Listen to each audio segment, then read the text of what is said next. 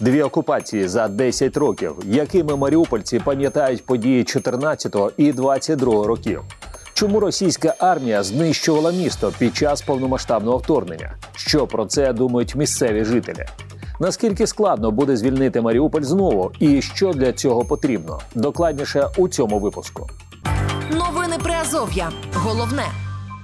Вітаю з вами Олександр Інковський і новини Приазов'я. Далі про війну на півдні України. 24 лютого 2022 року розпочалося повномасштабне вторгнення Росії на територію України.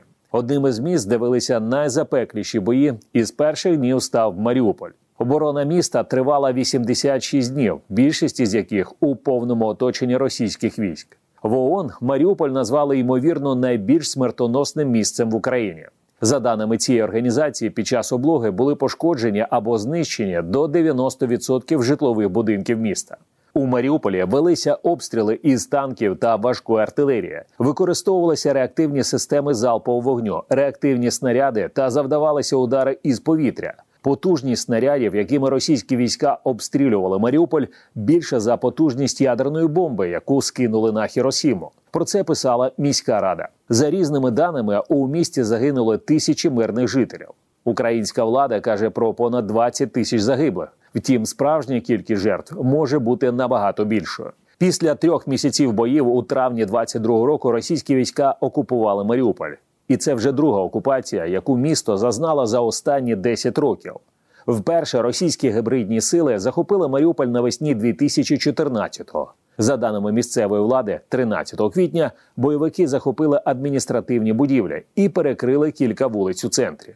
9 травня колона 72-ї бригади зруйнувала барикади, які проросійські сили поставили у місті, і ввійшла до Маріуполя. Проте озброєні бойовики чинили опір. 13 червня 2014 року українські силовики почали успішну операцію зі звільнення Маріуполя. Бій тривав кілька годин. Під час штурму українські сили ліквідували ключові опорні точки противника, знищили їхню техніку, відновили контроль над усіма захопленими спорудами, зокрема і будівлею міської ради. Тож 13 червня 2014 року над Маріуполем знову замайорів синьо-жовтий прапор.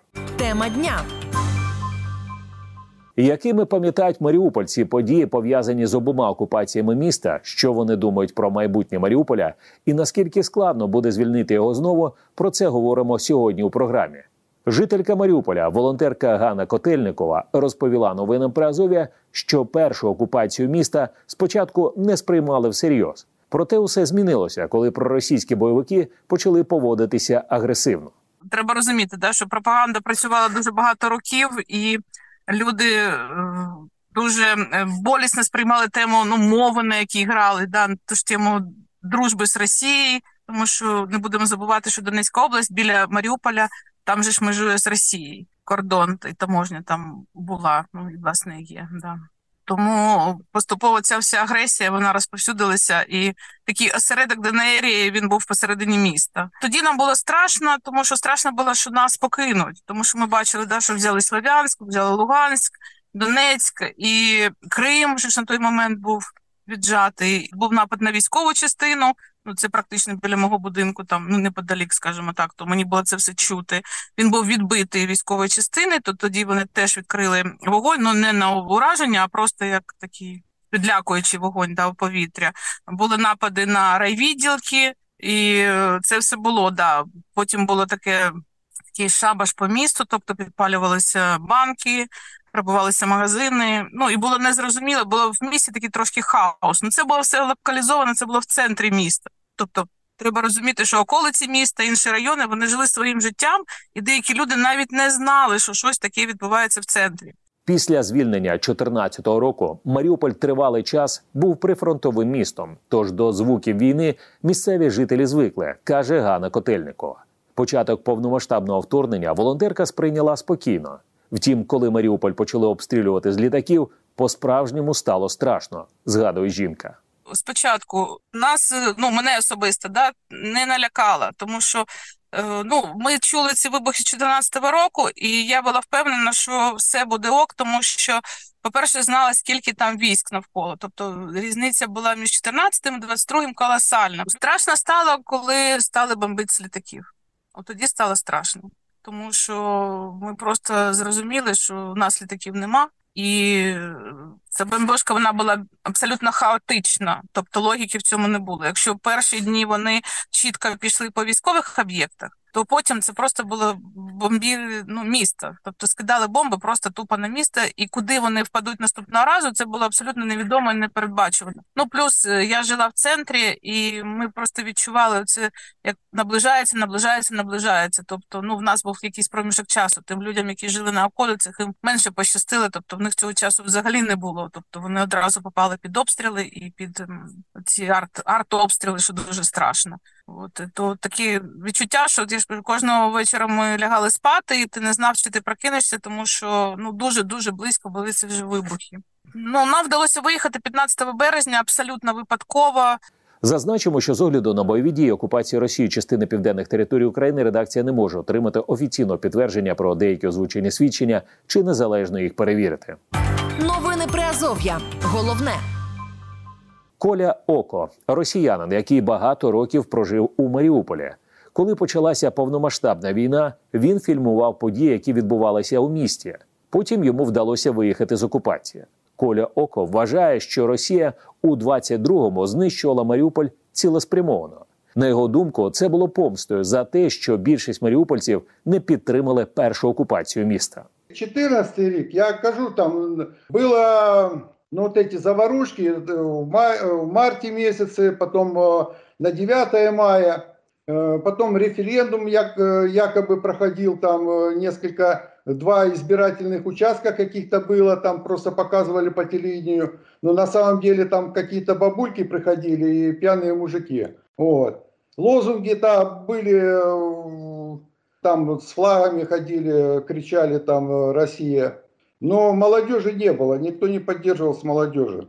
Но э, потом, я говорю, вот где-то в середине июня выбили вот этих террористов, и город, стал нормально развиваться. То почему начали э, Мариуполь сильно бомбить? Потому что это было, ну типа как э, из-за зависти или из-за мести, потому что Мариуполь хорошо жил, развивался, а в Донецк был... Ну, упадок в Донецке был. И поэтому вот э, решили якобы то, что в 2014 году местные жители в Мариуполе не поддержали э, вот это вот призывы русского мира. За это, скорее всего, потому что у меня такая версия, то, что могли просто город окружить, российские войска, и город держать в блокаде, не бомбить его.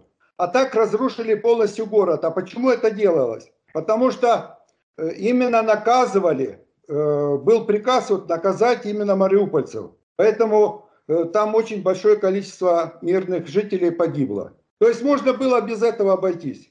Ну, так как получилось, так получилось. Просто это информация для мариупольцев, которые сейчас там остались.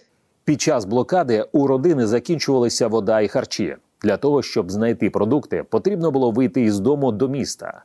Але через постійні обстріли така можливість була не завжди. Пригадує Маріуполець. Ну, ми готували на балконі, костер розводили, ну там приспособлення зробили. А так э, воду брали с колодца, там недалеко у нас был колодец, где-то метров 300-400.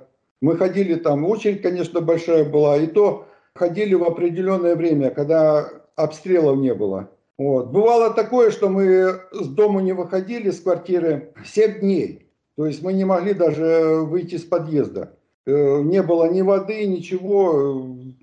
Это самое адское такое состояние было для нас. Мы даже не, не думали, как дальше будут действия развиваться. Російські військові обходили будинки і ретельно перевіряли місцевих жителів, розповідає Коля Око. Перевірку пройшли не всі сусіди, каже Маріуполець. Видел смерти людей, соседей.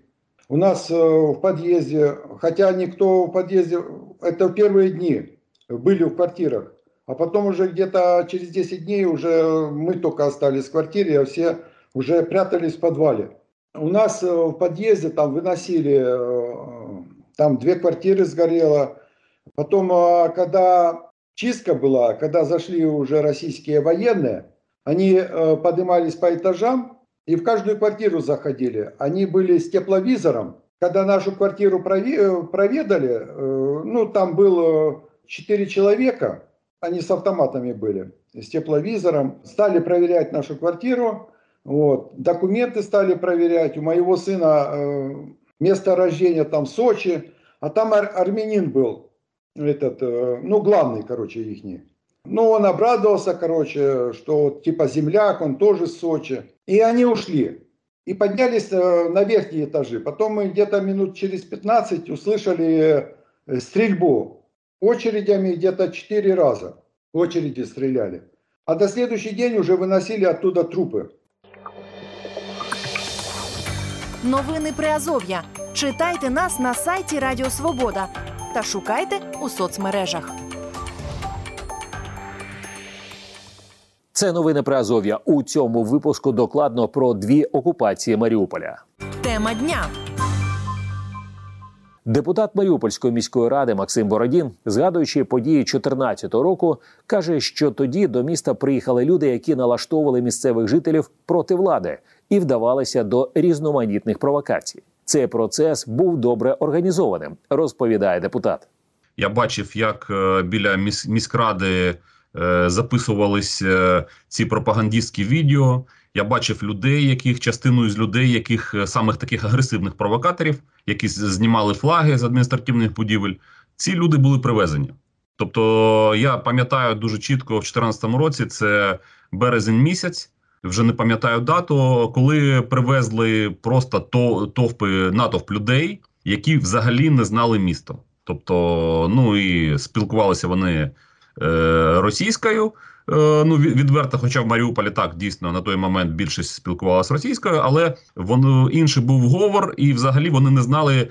Е, вони називали ще міськраду якось так смішно, або Білий дом, або щось таке. Тобто вони взагалі не орієнтувалися по місту. І ці люди саме були костяком тих, хто робив провокації, тому що саме Маріупольці по собі на той момент, ну і взагалі в цілому.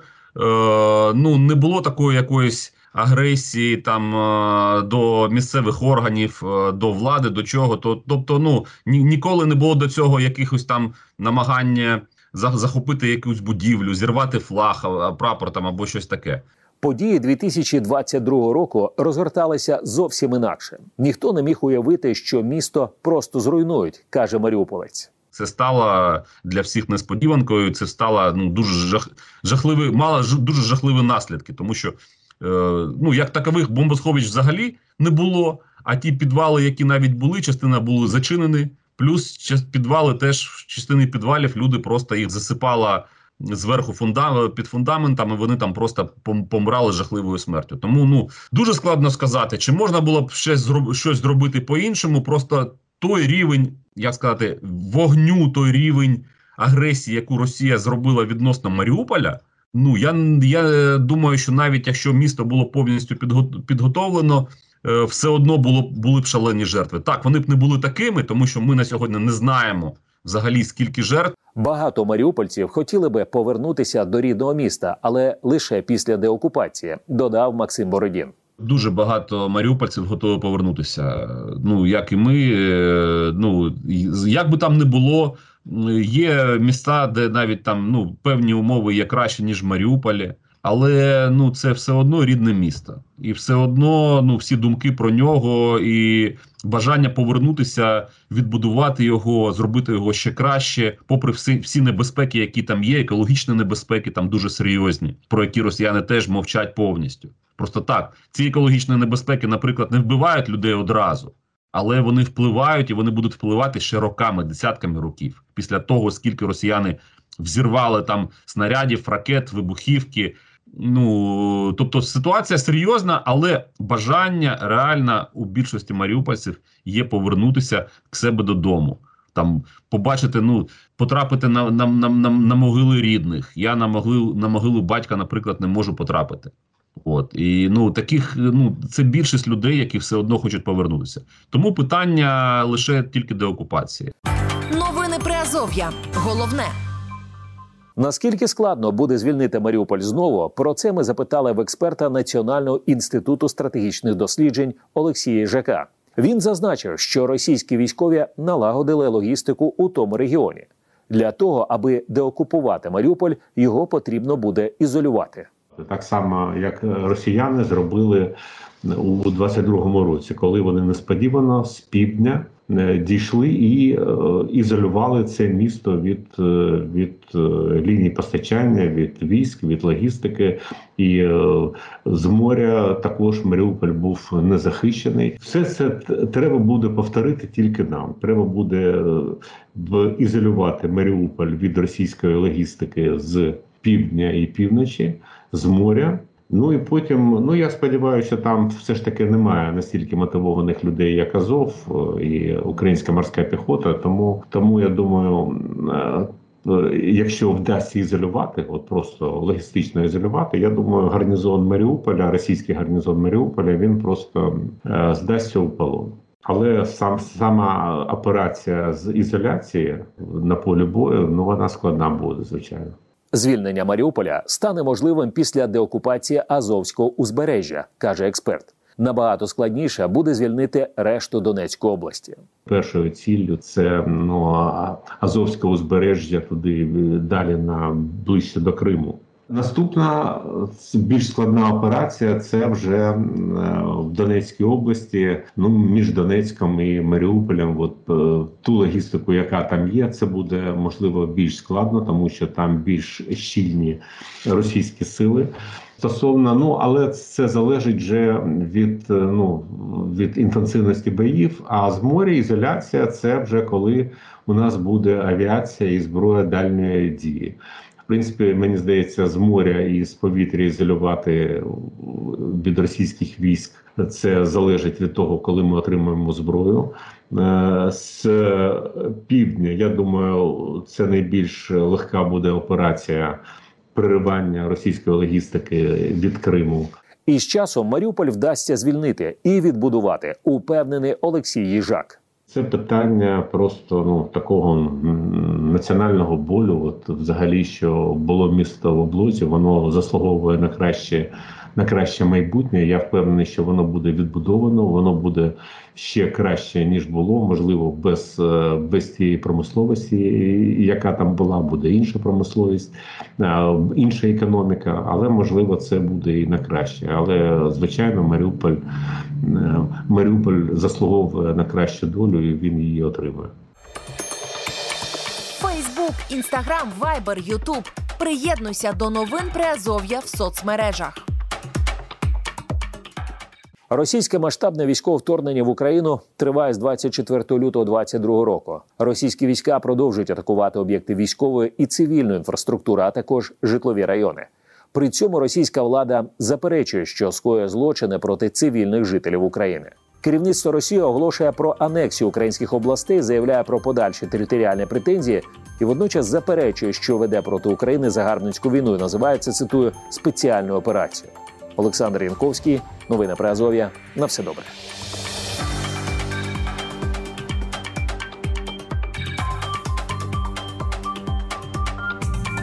Ви слухали новини Приазов'я.